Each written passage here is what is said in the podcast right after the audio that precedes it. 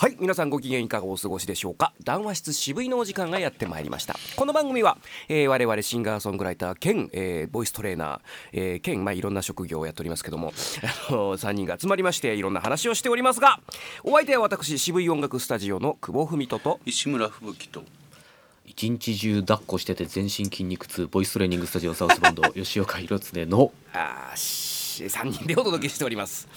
幸せな筋肉痛ですよそれは。痛いっす。本当に、うん、こんなところがね。こんなところが筋肉痛なの？みたいな。意外と重いですから、うんうん。で、えー軽くなることはございませんからね。そうですね。これからずっと、そう。ずっとですよ。うん、当いやーなんか。あのでも本当、そういう意味では僕はもう完全に子育て一段落したなって最近うん。こと、ん？このこの春からすごくすごく思いますね。単純にやっぱ子供がこうなんていうんですかもう自分のコミュニティがこう出来上がっちゃってるというああなるほかどなるほど。お友達と遊んで、結局お友達のその家庭環境とかにもまあ左右されるというか、うん。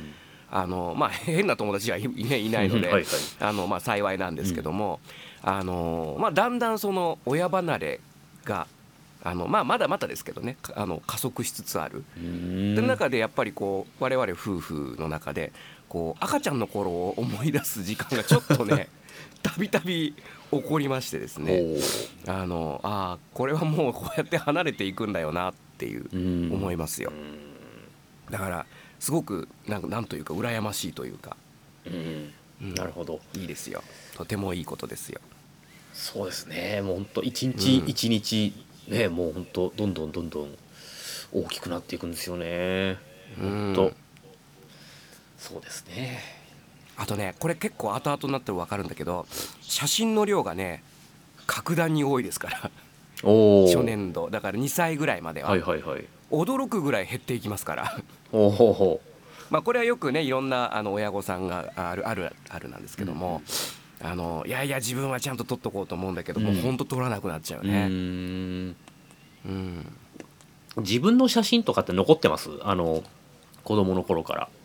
赤ちゃんの頃。僕の時はねあの逆にやっぱこう焼いてアルバムにちゃんと貼ってっていうのが割と皆さんそのね親親世代はこう習慣としてやってたみたいで、うーん。あの僕もあのうちの奥さんもあと弟もあのみんな残ってるんですよ。まあ、枚数は少ない。今と比べれば全然少ないけど、ちゃんとこうアルバムとして残ってる。へえ。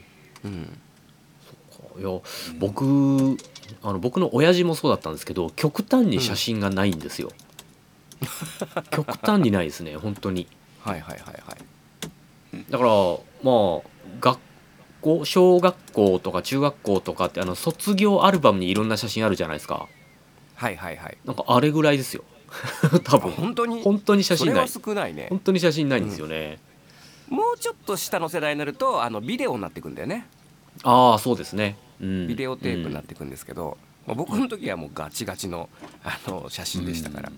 うん、うんなるほどそうそうでもそうですね。動画を 動画を残しといた方がいいよってやっぱアドバイスをもらったんですよね。そうですね。うん、うん。やっぱこう動画はね、うんやっぱこうあのー時間を感じさせないというか、うんうんうん、あのーすぐその当時の空気感がやっぱり蘇ってきますからいいですよ。そうですね。本当今簡単にね、残せるようになりましたから。そうそうそうそうそう。そうですね。残して積極的に、今ちょうどそのまだ喋らないじゃないですか、はい、うん、ですから喋れるようになるあたり、うん、うん、をそうだね。ん動画で残しておくといいよって言われてああそうだなと思いつつですけどねで残しといてこれ絶対1年以内に編集しないとしなくなって どんどん溜まっていきますからこれ早めにやっといた方がいいです。なるほど。もう僕もう今今更無理と思ってる。もうなんかストレッチに突っ込んだまま。なるほど。いつか何か老後のあれにしなきゃなっていう感じですけど。うん。ですね。はい。いやーそういうね、えーとてもとても羨ましくも幸せな、えー多分ね時期ですけどでしょうけど、えー東京はね緊急事態宣言が延長というですね もうこのどうしようもないもうどうしようもないんですよ、本当に、もうこれは本当にどうなるんだというオリンピックどうするどうなるオリンピックですよ。まあオリンピックはね、あのー何でしたっけちょっとなんかうん。残念なものの言い方しましたよね、なんかあのえっと中止という方向はないみたいなことを言いませんでした、なんかいろんなその物言いですようん、ね。いや開催するって言えばいいのにあの、うん、中止という考えはないですねみたいな言い方をしてるんですよね。なんなん？みたいな感じですよね。いやだから多分あの文言は相当チョイスしうて、んあの報道に出る人はですねかなりあのやってると思うんですよね。うん。あのまあそれこそね懐かしいところで言うと直ちに健康被害はないあというですね。ありましたね。ああいう文言のようにですね、あのまあいかようにも解釈できる。えあの実際さ確かにおっしゃる通りで開催するという確約的な言葉はあまり聞かれないですよね。うん。うん。あのーあの朝日新聞がですねあのーきちんと伝えているんですよ、これ朝日新聞なのでね、すごびっいくりですね。正しい情報だと思うんですけど、あのーはい。オリンピックを中止するとうん。1兆8000億円の損失だそうです。うんうんうんで今までに2兆5000億ぐらいかかってるのではいはいはい。であの無観客にすると,、うん。えー、と開催して、えー、と無観客にすると1400億円ぐらいの損失だそうです。なるほど。うん、だから、まあ、観客を、まあ、入れるとまあどうなるのかですけど、まあうんうんうんあの朝日新聞が伝えてますんでね正しい正確な情報だと思いますが、なるほどねえ。えいやこれあの開かなかったら大変なことになるんですけどあの、うんうんうん。あの今ほら署名集めてるじゃないですかはいはいはい。あの宇都宮さんが。はいはい宇都宮さんうね。ん、宇都宮さんがあのオリンピックね中止しようとかってネットでこう署名集めて、もう30万だか40万だか集まってるらしいんですけど、うんうん。あのオリンピックを中止すればなんかあの、ね、そのか開催するために使われるお金が浮くであるとかなんかうん。いいろいろ言ってるんですけど、あれ？これなんかおかしいこと言ってんなみたいな。おかしいこと言ってんなって言ってそそのそのそして朝日新聞が あのそういうふうにうん。1兆8000億円損失出ますよっていうふうに報じてるので、あれなんかあの、左の人たち別れちゃったのかなみたいな。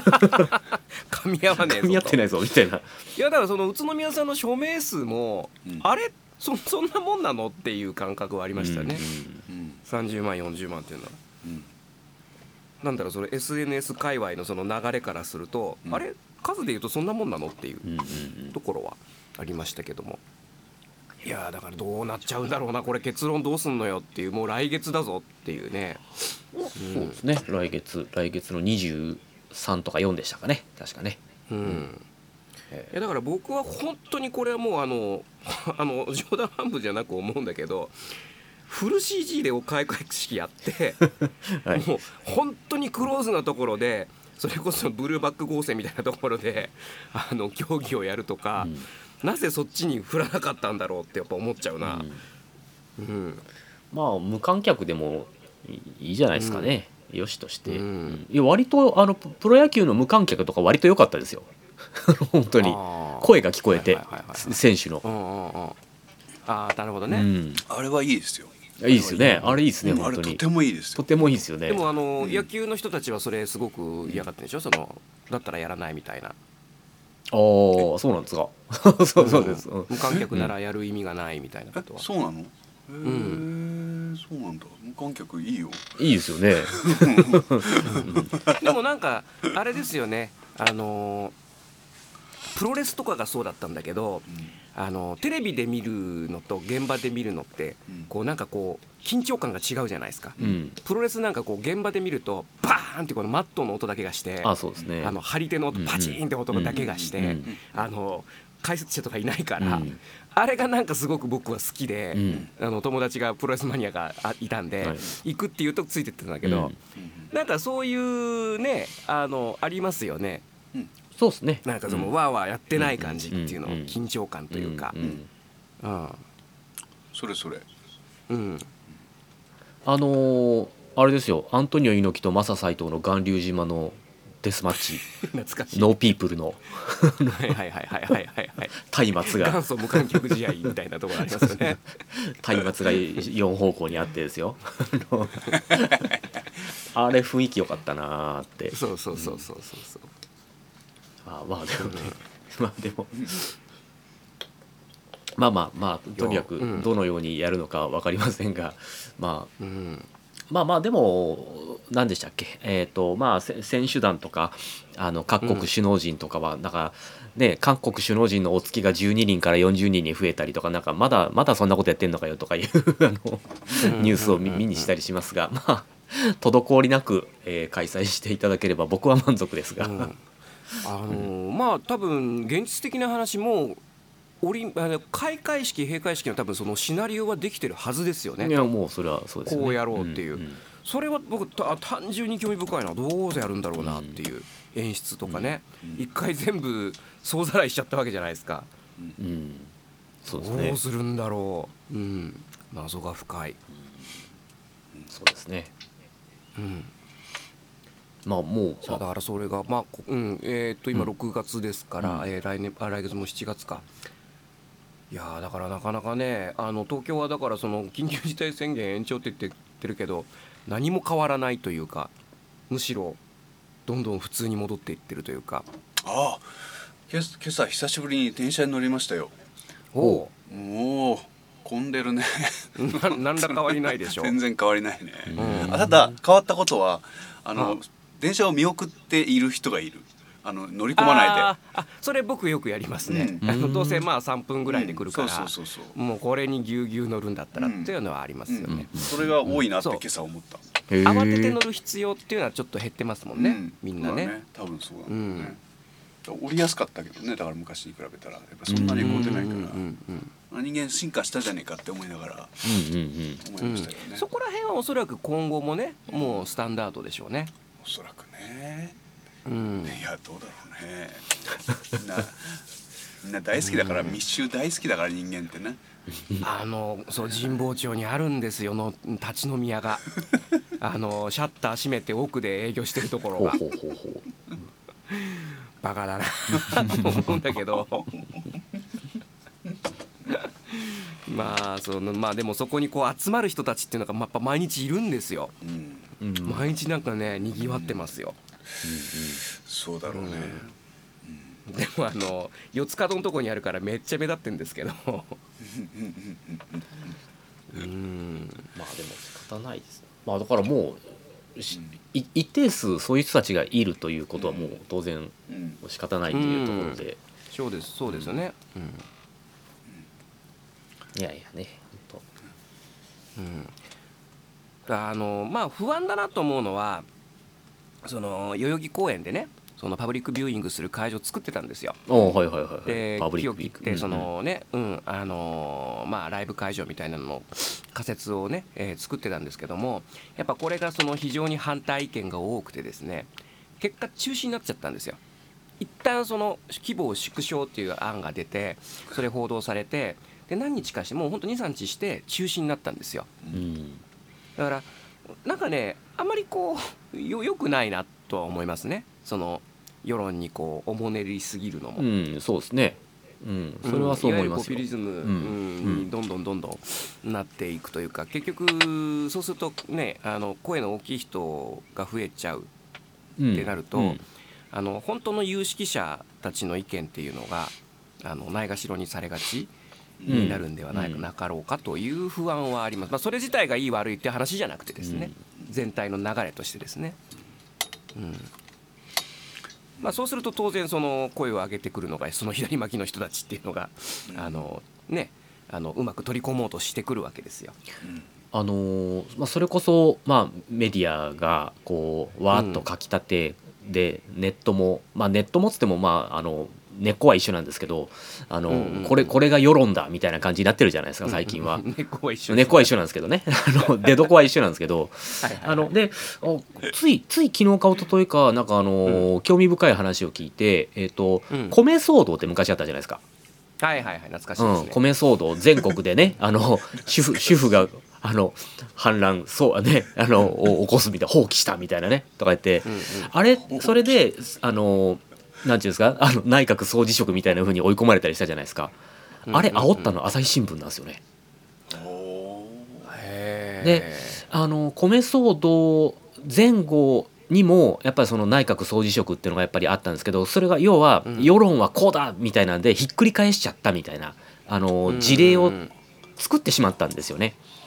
首取ったりってう、ん、そうそうそう。鬼の首取って本当にうん。あの取ったように。それの成功体験がいまだにあるっていう、うん。うん。なるほどね。オリンピック並みの成功体験ですね。うん、すごいっすね、根深いわ。そっか。えあの時の、えー内閣ってな誰内閣だったんだっけ？いやーごめんなさい。そこまではちょっと覚えてないです。さすがに。懐かしいですよね。日本日本史の 試験の知識ですね。それはまあねだからまあそういった形でこの面倒くさい世の中この2021年だなと 思いますよね。ねとあんあんなにこの東京に決まった時はみんな喜んでたのにみたいな、本当。土管から出てきましたからね、安倍総理が。そうですよ。そうそうそうそう。あれはやっぱ湧き立ちましたよね。うん。あの演出は良かったなうん。確かに、うん、この間もちょっとねその,、えーその湾岸の方にちょっと用事がありまして行きましてあのやっぱオリンピック会場いっぱいあるんですよ。うん。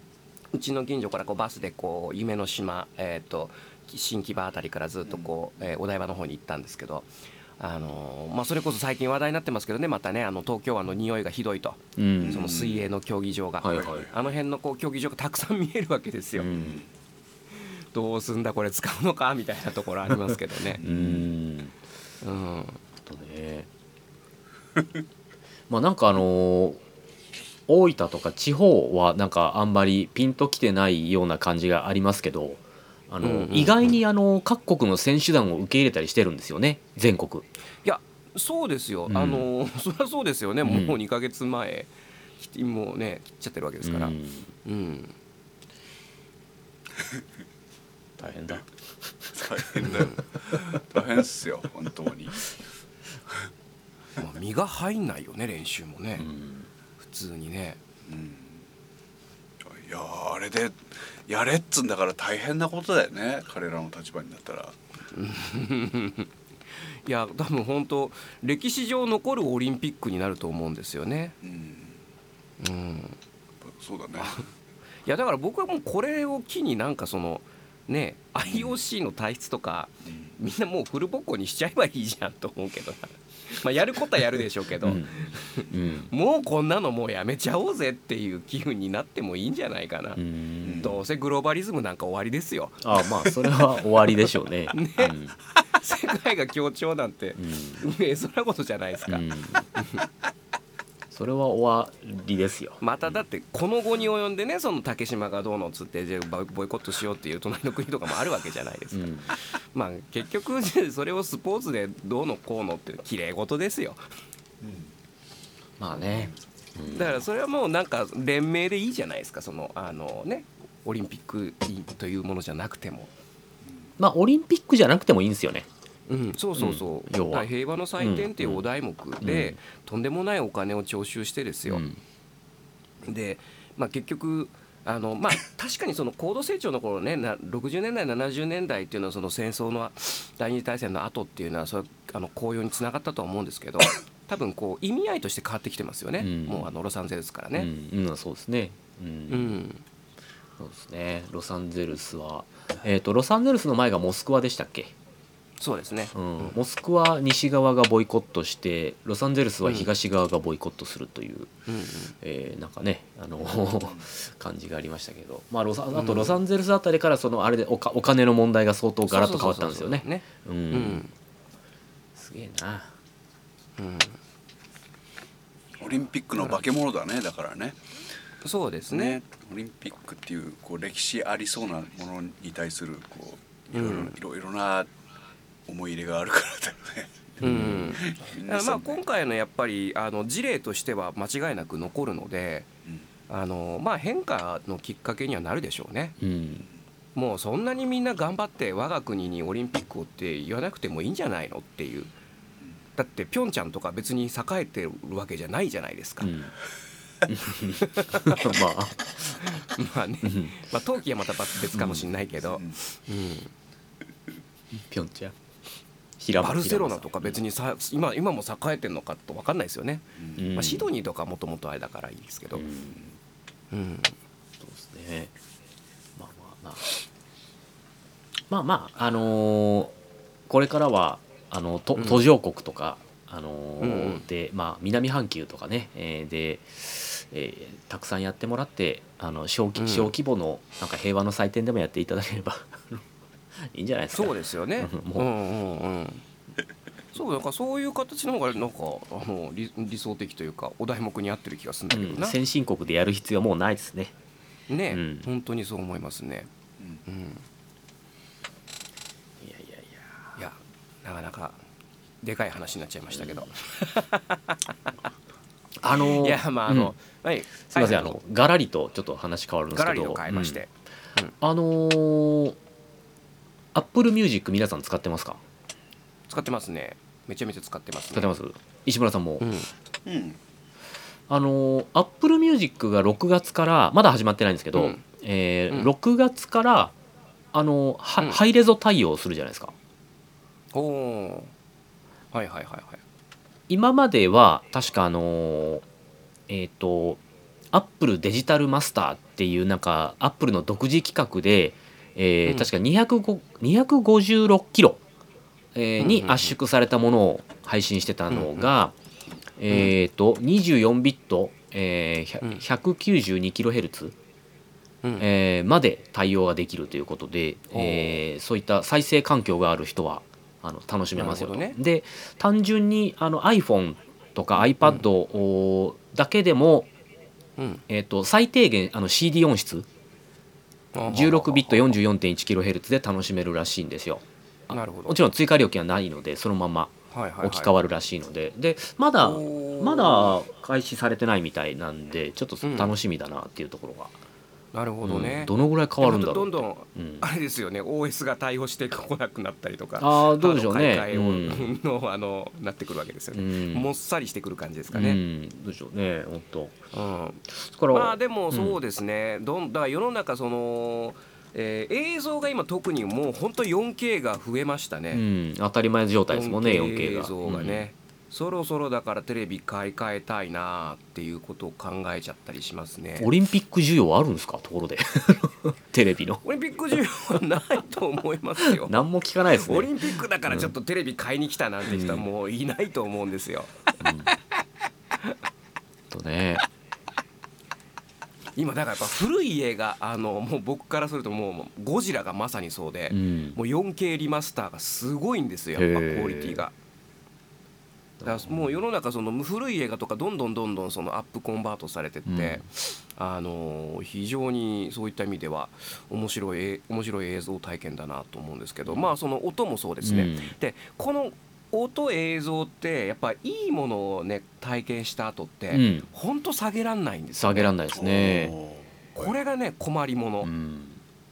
だから今あの今僕使ってるのはあの、えーこれ今今開いてるの MacBook なんですけども、まあラティーナレティーナ、うん。ディスプレイ。うん。あの綺麗なやつね、うんうんうんうん。でうちで使ってるあの MacBook Air はですねその1個前でうん。ちょっとザラッとしてるんですよ、うんこれがまた見づらい、うん。うん。うんでも当時別に何の遜色もなかった何とも思わなかったし、うん。あのその新しいディスプレイを使った時もさほどそこまで綺麗だとは思わなかったんだけど、これ下のやつ見たらまあ見づらいし、うん。であのー地デジもそうでしたねテレビもあね。あはいはいはい。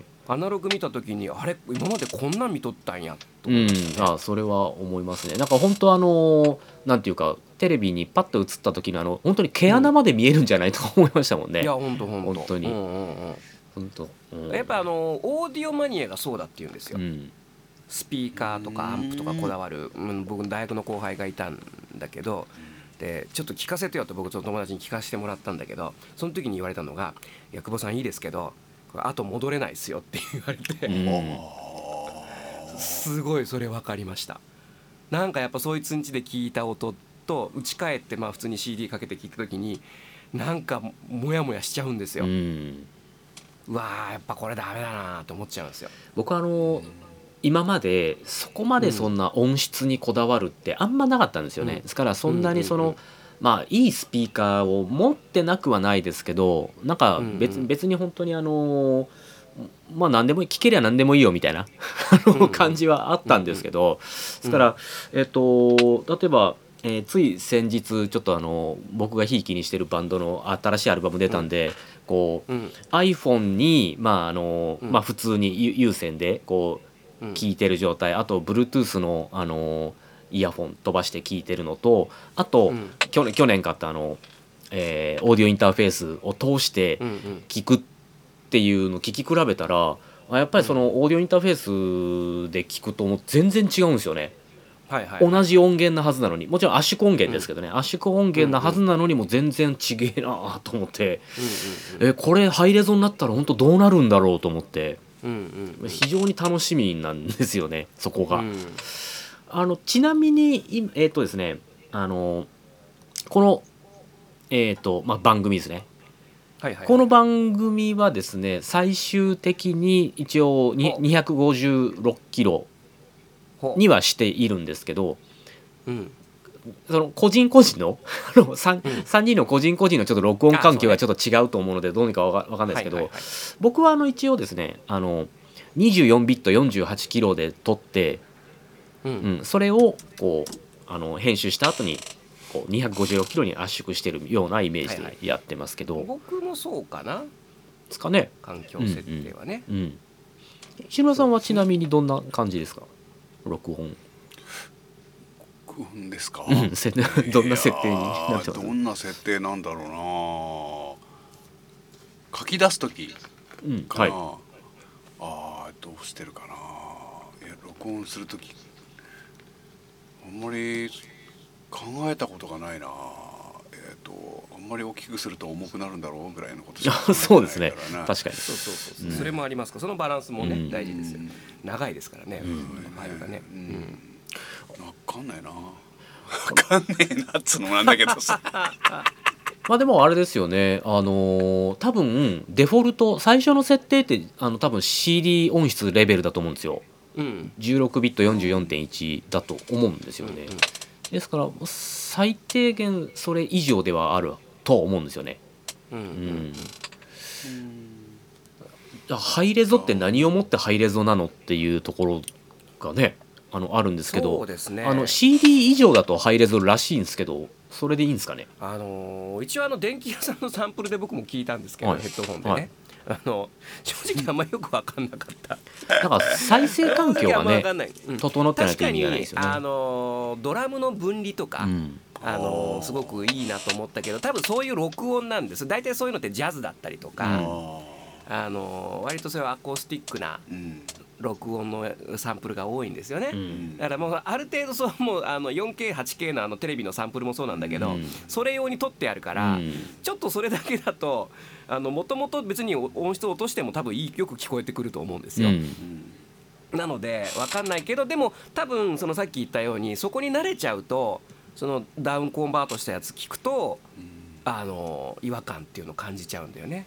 うん。うん、まあだからその程度のものじゃあその程度のものなのかもしれないけどそうやって少しずつ少しずつ、まあ、あの人類全体の耳が超えていくっていうのはまあ面白いなとは思いますうんうね。んうんあのまあ CD というのがどうしてもまあ基本的にこう基準の一つになるわけですよね。うんで、うんうんえっ、と MD 流行りましたよね。ありましたね。MD コンパクトになって同じぐね、うん分数が入る。でもあれって要は、うんあのまさに圧縮音源じゃないですか。うんうんでなんか確かに MD ってちょっと音悪いよねとかって言ってた人いたんですけど、僕よく分かんなかったんですよね。うん、僕もよく分かんなかった。うん、でむしろ使い勝手よくて大好きだったから、そうそうですね本当に。あの本当に未だに実は使いたいけどもうね、うん。あれがないじゃないソフトがないので。そうなんですよね。うん、メディアがないので使わないですけど一応機械はまだあの何？MTR はまだ我が家にありますね。おお売ら売らずに取ってます。はいはいはい。うちもあります、ヤマハの、ううん。ん。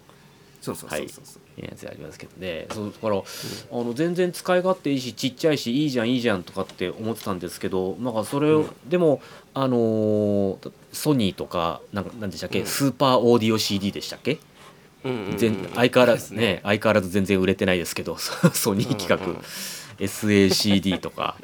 いやなんかこううんなんかまあなんか僕もさっき言ったように今までそんなに音質っていうもの自体を気にしてなかったのはやっぱりそのあの、うん。内内容の問題じゃないですか。まあそうん、ですから、うん、そのまあ高音質でなければならないみたいな、うん。っていうところにあんまり重要さを感じていないんですけどでも、まあ、さっき言ったようにやっぱりあ聞くとあいいよねって、やっぱりうん感じてしまうっていう。確かに戻れないな。急に、そうまあいわゆる急に iPhone から聞いてるのが薄っぺらく感じてしまって。そうそうそうそうあれって思っちゃうんですね。知らなきゃよかったこんなのみたいな。とかちょっと思いましたね。本当。いやだからまあいわゆるそのオーディオ沼といいますかね、うん。音質の沼ってやっぱあの前吹雪吹雪さんに送ったかなあのすごいオ,、オーディオマニアのすごいなんかこうオーディオルームうん。でこういろんな曲を鳴らしてるうん。あの動画が YouTube にあるんですよ。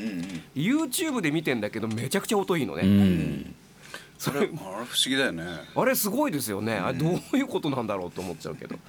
全然わからない。YouTube でもうだから圧縮に圧縮を重ねてるはずなんだけどうん。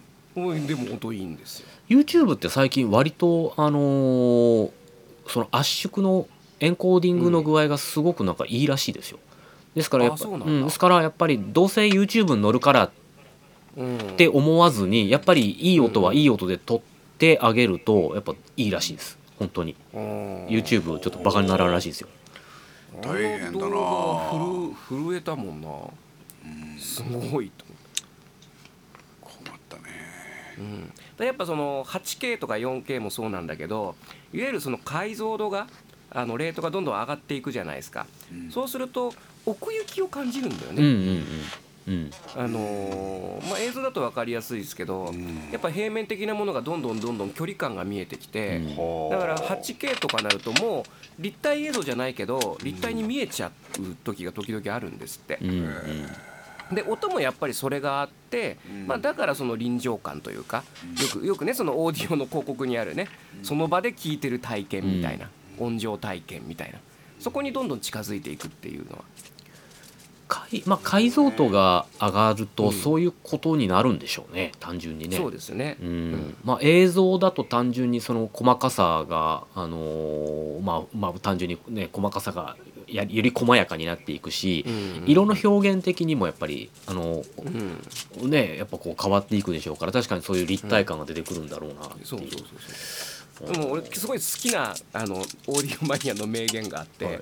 めちゃめちゃ笑っちゃったんだけどあのやっぱオーディオだからこうレコードですからね、うん。レコードってやっぱこういろんな処理お音情処理をするじゃないですか、うん。でそのそのマニアがオーディオマニアがあのいやライブ生音はちょっと音質悪いしって言ってたっていう 確かにね。そのいろんなノイズは確かにありますよ、ね、周りのそのねノイズだったり例えばサックスの音だったらこのキーをカチャカチャする音が入ったりしますよ、いろんなねノイズ入ってるしっていうね。狂ってますよね。一周回って間違ってるもん。そうですね。っていうですね。面白い。うん、これ結構好きな名言。うん。それは名言ですわ。確かに、うん。すげえな。うんなるほど。アップルもそういう形になっていきますか。お楽しいですね。あのアマゾンミュージックでしたっけアマゾンとかあと Spotify とかも、えーうんうん。そういう流れにあのなるそうなんですけどアップなるほど。ちょっとアップルがいち早くっていうことで。なるほどね。うん。いやだからあのやっぱ高校生の頃買った CD とかってそのもう全然やっぱ音ちっちゃいもんねうん。うん。うん。あの今聞聞くとで大体まあ洋楽のアーティストとかこうデジタルリマスターするじゃないですか、はい。ただ全然もう違う。もうビートルズとかやっぱ最近ね何年 10, 10年ぐらい前にこうリマスター版出しましたけど、う全然違いますから、うん。お音音量だったり音圧だったうり、ん。うん。そうやってそうやってこう過去の遺産がこうアップデートされていくのはまあ非常にいいことだなとは思いますね。うん。そうですね。うんまあ、かたや多分現場大変だよなと思いますけどね、ううん。ん制作現場っていうのはね。うん。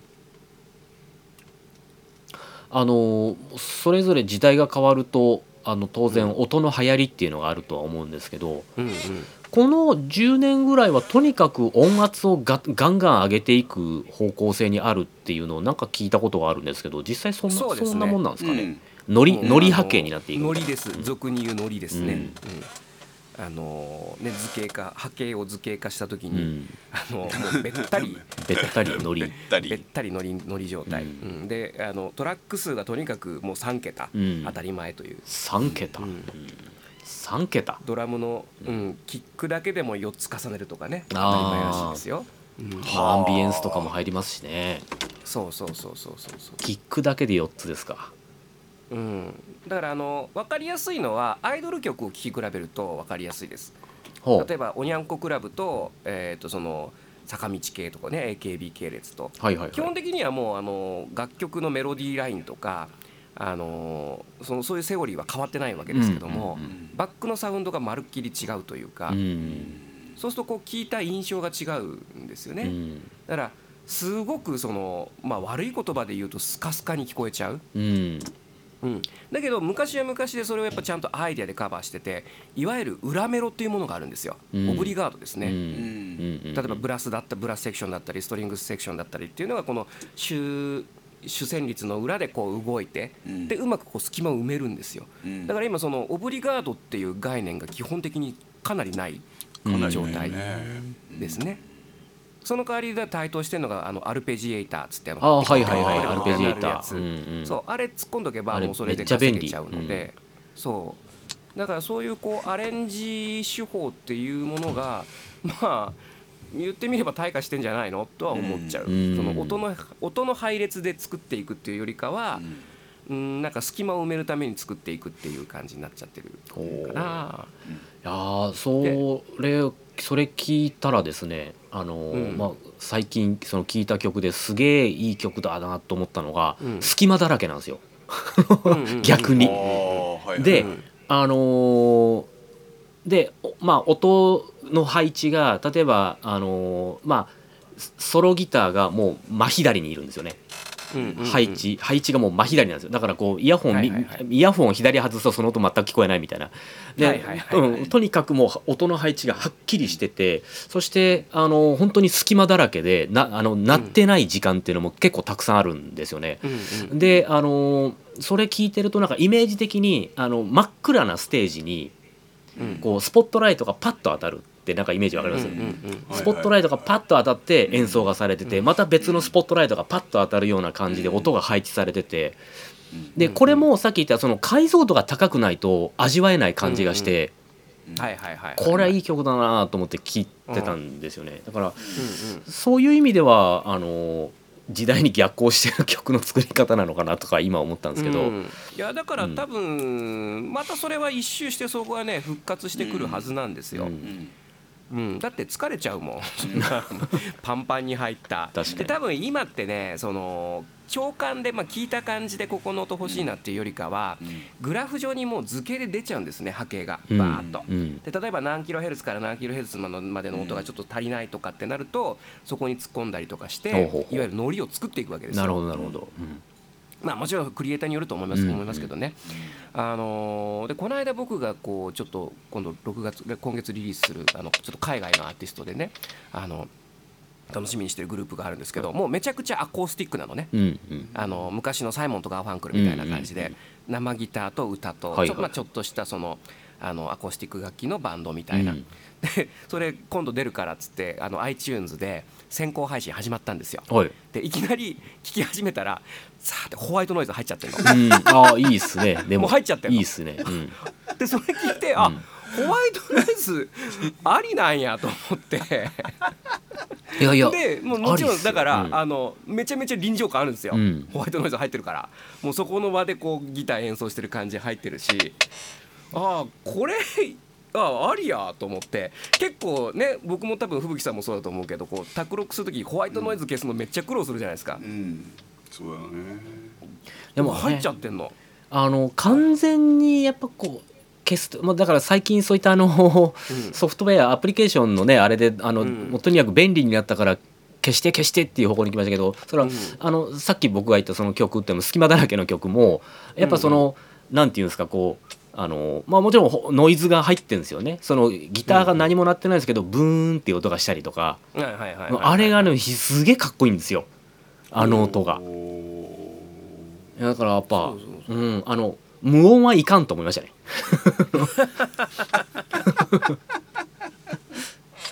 意味のある雑音だったんだね。そうそうそう。そうですね一時期ね、えー、ともうだ20年ぐらい前からスウェーディッシュブームっていうのがあったんおですよ、はいはいはい。スウェーデンの音楽が,、が流行るって。でちょっとやっぱスウェーデンっていうのがそのイギリスとかロンドンとかロサンゼルス LA に比べるとちょっとローファイな感じだったんですね、うんうん。なんかそのあのちょっとて天井の高いようなあのバカでかいその、えースタジオじゃなくてちょっと天井の高いこう古民家のようなところで向こうのスウェーデンのねところでこう録音してるような雰囲気っうんていうのがなんかすごくね一時期もてはやされて、うん。あの流行った時期があったんですよ。うん。うんだから多分そういうブームっていうのは多分定期的に、まあ、ローファイブームと言ってもいいと思うんですけど、うんうんあのーまあそれがカウンターですよねそのデジタルなうん。レコデジタルレコーディングに対する、うん。それはまあもう随時存在していくんだろうなと思いますし、うん、なんかまあ僕らなんか多分どっちかとそっちの方がねうん。しっくりくるなとは思いますよね。うん。そう？そうですね。本当だ。確かにな、あの今テレビがまさに液晶テレビえっ、と、うんうん。もうもうメインになっちゃってるのでこれ分かる人いるかなと思うんですけど昔のブラウン管のテレビって、はいはい。あの隣の部屋でテレビつけたら分かりません？気配で。はいはいはいはい。はいなんかなんかあのテレパシーみたいなそうなんかブーンってきますよね。分かりますよね そうそう分かりますね。で僕ねあれあれ結構敏感に感じる方で「あテレビついた」っつったら「え？とかってみんなよく言われてたんですけど、あれ結構わかりますよね。だからうん。今は分かんない。今は今は分かんないですね。今なくなりましたからね、それが、うん。そうそう。だからあの感じいいなって今ちょっと思い出したりしてたんですけど、うんうんうんうん。うんあれだ。ああれあの感覚をちょっとこうなんか入れたいですね。音に。ローファイな、うんうん。うん。とそうそう。だからやっぱりこう僕も常々やっぱ思うのはそのアレンジしたりとかねミックスしたりしていくんだけどいや結局ビートルズって今の俺よりあのねシンプルなことであんな作品作ってんだよなっていうのは常々思うようにして、うん。まあこねくり回しすぎないっていうそうでのがすね。大事だろうなと。本当、うん。本当そう思います。必要なものだけでいいんじゃないの。あの一汁一菜みたいな感じですよ。ね本当、うん。うんあの大分のあの、うん。画家さんで、えー僕の知ってる方なんですけど、その人の描く絵が僕すごい好きで、あのーうなんていうかあの、まあ、白いキャンバスにこうもちろんこう絵を描いていくんですけどあのキャンバスの白を生かしてるんですよ。あー。塗らないんですね。はあはあはあはあ。うんだから確かに確かに。うん、だからあのわすげえなこれって思ったんですよね。やっぱどんどんどんどんこう本当にあのこのこの間の久保さんのねあの造造形のあの話ありましたけど、あの終わりがないじゃないですか。本当に。終わりがない。終わりがなくてこの色足してこの色足してここここしてこうしてとかって終わりがないんですけど、うん。じゃなくてもうあえてスパッとみたいな、うん。あ、塗らあ。ないところを作るみたいな。っていうことはもう完成形がちゃんと頭に描けてらっしゃる方なんですよね、うん。おそらくね。うんすごいなと思ってこれができないんだよなっていうことなんですよね。そう、それはやっぱね、本当センスのある人のねう、ん。やれる技というか、まあもしかしたらもちろんそのキャンパスに向かうまでの時間がものすごい長いかもしれないし、うん。うん、といや本当そうですよ。うん、そうそうそう、樽を知るっていうのはね、ああまさにですね。はい、で、あのーええ。なかなか難しいことですよね。うん。うん。うん。本当ですよ。うんいや本当料理でもそうですもんね。あれやこれやと入れちゃうんですよね。ああ料理もそうね。味ぼやけちゃったりとかね、うんやりすぎてね。わけわかんなくなっちゃうっていう。本当に。うん。そうそうそうそうそう。そうそうだから結局シンプルにこう、うん。まあだし取って薄口醤油とかみりんとかもうそれぐらいでいいんですけどあの要はだしの取り方とかそういうのがきちっとしてないとダメなんですよね、うん。結局、確かに。うん、だからそういうのがきっちりしてるからこうすたったこれだけの材料で美味しくなるみたいな、うん。うん、いやちょうど昨日ねあの瀬古武君とあの小浜田智子さんがこの神保町に遊びに来たんで、はい。まあ、大体そんな話しながら飲んでたんですけども、あのーまあやちょちょうどね今日もこのなあの今日の夜9時からはいはいはい僕の配信をやるんですけども要するにもうみんな配信とかって当たり前にできちゃうんだけど、うん結局何をやるかっていうのうをん。決めてやる人とやらない人でやっぱ道って分かれるよねっていう話。うん。あのーツールとしてはもう何でも自由なんだけどそれこそ料理に例えるならもう何でも入れていいんです。材料はいくらでも手に入るし、うん。何入れてもいいんだけどこれとこれとこれをやるって逆にこれはやらないっていうのを明確にこうちゃんと設計図を描いてやらないといややれやれる人じゃないと勝てないよねっていううん。とこ、うんうん。そんなそんな話をしてましたね。うん。うん、そうじゃないと「あーどうも皆さんこんにちはあーあー誰々さん来てくれてあーどうもありがとう。あーで、えー今日はなんかそういうお菓子をね今日買ってみました。コンビニでこういうの売ってました」うん。になっちゃうわけですよ。うん。うん。こんなもんまあ誰が思い喜ぶんじゃみたいな。不毛ですね。よっぽど可愛いアイディアしかない。あアイドルぐぐらいしかないですよね、うん。そんなもんね。いやだからそれがねみんなやりすぎてんだってっていう話をね昨日してました。ううんんそんなお前の話誰が喜ぶのっていうね。確かに。うん。うんそうですでやっぱそれがそのなんつうかなあのや最低限のその教示として初めて見た人が喜べるかどうかっていうことだったりとか、うん。うん、いうところにこう考えていくべきなんだろうな。それがまあいわゆる発信力ということなのかななんていう話をしてましたね。うん確かに、うん。確かにもう今はもう本当にそういうこういう配信が誰でもできるイコール無,、うん。無限にコンテンツがあるってことですから、あのまあ、昔みたいにこうねチャンネルも3つぐらいしか映んない中でどれ選ぶかなとかいう時代じゃないですからね。うん、本当にそう無限にあるんでねもう本当に、ね。どのぐらいしかもな、意味があるものがあるんだろうと思ってその中に。何パーセントぐらいってね本当にやっぱそこはこう自分の中でもう毎週やるって言っちゃったんで あのきっちりきっちりなんかねあのだらだらに見えてもきっちりこう骨組みは作っていくっていうのを、えーやんなきゃな大変だなと思ってます。めんどくさいなとは思ってますけど。まあもうこれはね自分にとってのあの、ね、修行ですので。うん、うん、修行ですよ、ですね。うん。ああの久保キャスセブンでしたっけ？久保キャスセブン、はいあのね1回目グダグダでした。あ聞きましたよ。驚いたね。驚いたこの自分のこのトークスキルのこの落ち込みように。ダメだなこれと思ういやね今日えっ、と金曜日の夜9時ですか、夜9時から毎週ねうんやっていきますのでね。えはい、ー楽しみに、えーはい、して今日は多分もうちょっとやれると思 やれる。う そうそうそう。そうですか。はい。まあでもあのいいいいなと思いますよ。自分の中で。これなんかこうね張りが出る。あのそうでもしないと本当にこれダメになっちゃうなと思います。思いますからね。うんうんううんん。確かに、うん、そうですね、いやほんと。やんなきゃな。はい。はい というところでじゃあね今日はこの辺でよろしいでしょうかね。はい。えーはい。